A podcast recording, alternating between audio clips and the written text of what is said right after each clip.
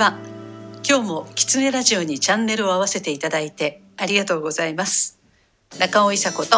渋沢十一です。今日もよろしくお願いいたします。よろしくお願いします。前回は渋沢さんがハウステンボスを辞められたところまで伺いました。その後神職さんに紹介されて初めて渋沢事務所に伺ったんですが、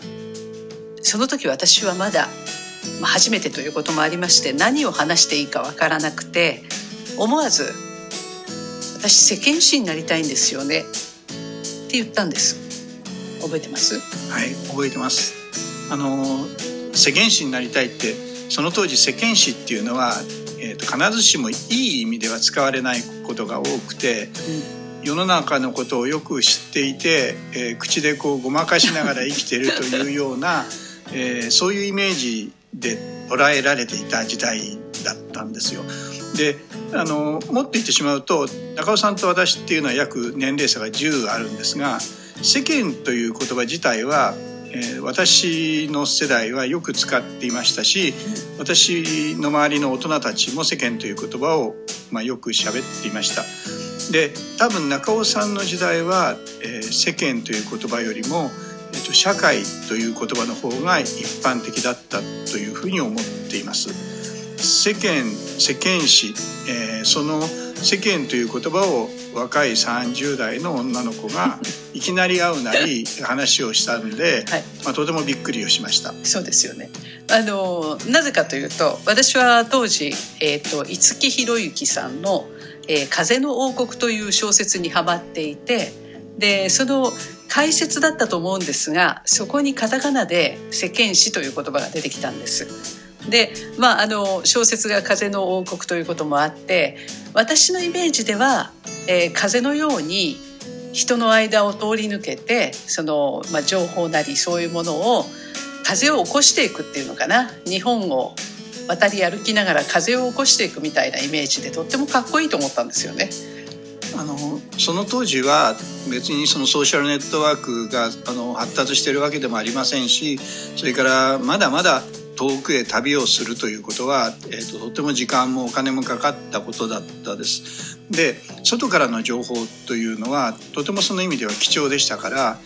田舎に行くと、まあ、いろいろな話を聞きに、要するに世間の話を聞きに人々がよく集まってくれて話をしました。で、ところが世間史が世の中変えていくというよりも、その当時ですから、今からもうにじゅうごねんぐらい前ですね、えっと、その当時はまだまだですね、それは都市に人が多く集まるようになってきてても、まだまだ地方に多くの人がいた時代なんです。で、なんであの多くの人たちがいたかっていうと、その地方に住んでる人たちは、えっと、風を起こすと今中尾さんが言ったんですが、えっと、風ではなくて土の人たちなんです。えー、自分の農地を持ち、自分の山を持ち、あるいは自分が漁に出る海を持ち、つまりあの自分が生きていく基盤をちゃんと持っていて、まあ、その中で生きていくということを日本人がまあ精一杯やってた時代です。ですから、えー、どれだけの土地があって、どれだけの森があって、どれだけの海に出る船があるということが、そこで何人人が生きていけるかということが決まる。まあ、人々は自分が食べていけるものが作る場所、えー、そこを決めて、そしてその中で、えー、要するに土を決めて、その上に生きていくということがほとんどの人の人生だった。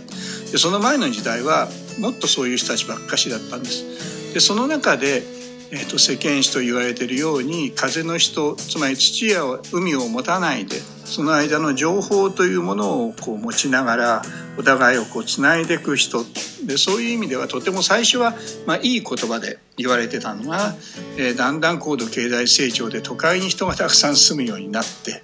で、ある意味では土を持たない人たちの国にこう変わっていった、まあ、その辺で、まあ、世間史ということの意味が変わってきた時代だと思います。よく考えたら当たり前のことなんですけど、そんなことを意識したことがなかったんです。で、ちょうどその頃、私は子供のいない人生になるのかなと考え始めていた時だったんで、人間以外の大事なものに心を寄せて生きるということもありなのかなということを渋沢さんのお言葉で考え始めたんです。で、後々鎮守の森に行き着くんですけど、きっかけはちょうどやっぱりその時のその風の人だとか自然が先にあったんだとかで、人はその後なんだっていうのがものすごくあのほっとしたっていうんですかね、稼がなきゃいけないって思ってた一方でほっとしたんですよ。で、できればそれを自分の仕事として生きられるといいなと思い始めた時でしたね。その当時私も会社を辞めて、でいろんなその自分が本来本当にやることが何なのかを探している時に、姫田忠義さんっていう映像作家にお会いしたんですね、はい、で姫田忠義さんっていう方は民族文化映像研究所というのを主催をされてて、宮本恒一さんという民族学者のお弟子さんの方なんです、はい、で、はい、姫田さんとお会いして姫田さんの作品をいくつも見せていただく、まあ、そんな中で姫田さんの口から旅というのはね、うん、他の日に当たるということ、はい、一つの日にずっと当たっているだけでは世間は見えなくてですね、はい、いろんな日に当たることでそのいろんな人の価値観だとか、うん、そういうことがその見つけられるよと、うん、だから結局私も、まあ、その言葉に背中を押されて、うん、他の日に、まあ、当たりに行こうというふうに思い至るわけです。そう、旅という他人の日に当たらせていただくという言葉がすごく響いて、うんうん、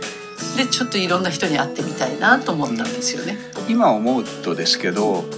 あの私は多分社会の中で生きてきたんですよ、はい、その社会の中でどうちゃんと生きていくかっていうことを求めてたのが、うん、ある意味で世間っていうのにはと社会は同じようで微妙に違うんですよ、はい、で世間にはね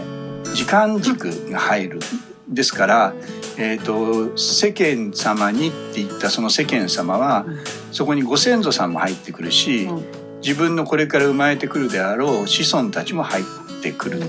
それから人間だけじゃなくて動物や植物や、要するに身の回りの自然全ても世間の中に入ってくるんですよ。で、そういうその自然だとかそれから時間だとかそういうものが全部一つのその空間の中にあるような、それを全部見て語れる人たちのことを、まあ、世間史と言っ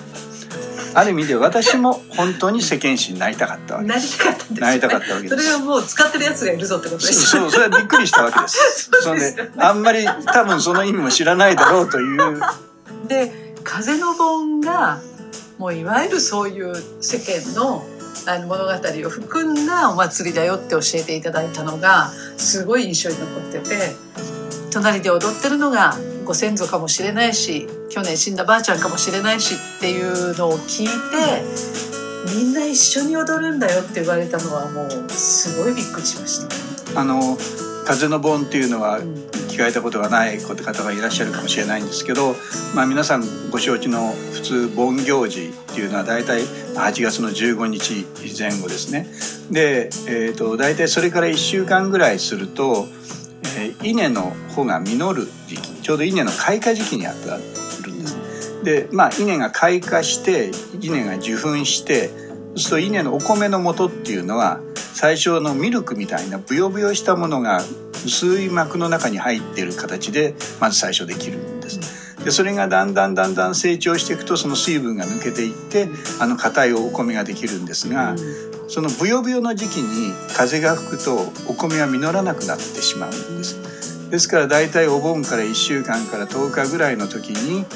もうお盆のお客さんたちはみんな帰っていて、そしてその稲の稲作を見守ってくれる自分のご先祖さんと、それから自然にとにかく大風が吹かないでください。ちょうどその時期は台風の時期なんですよね。祈りの時期、祈りの時期なんです。なるほど。自然と一体となって祈る時期がまさに風の盆の時期なんですよ。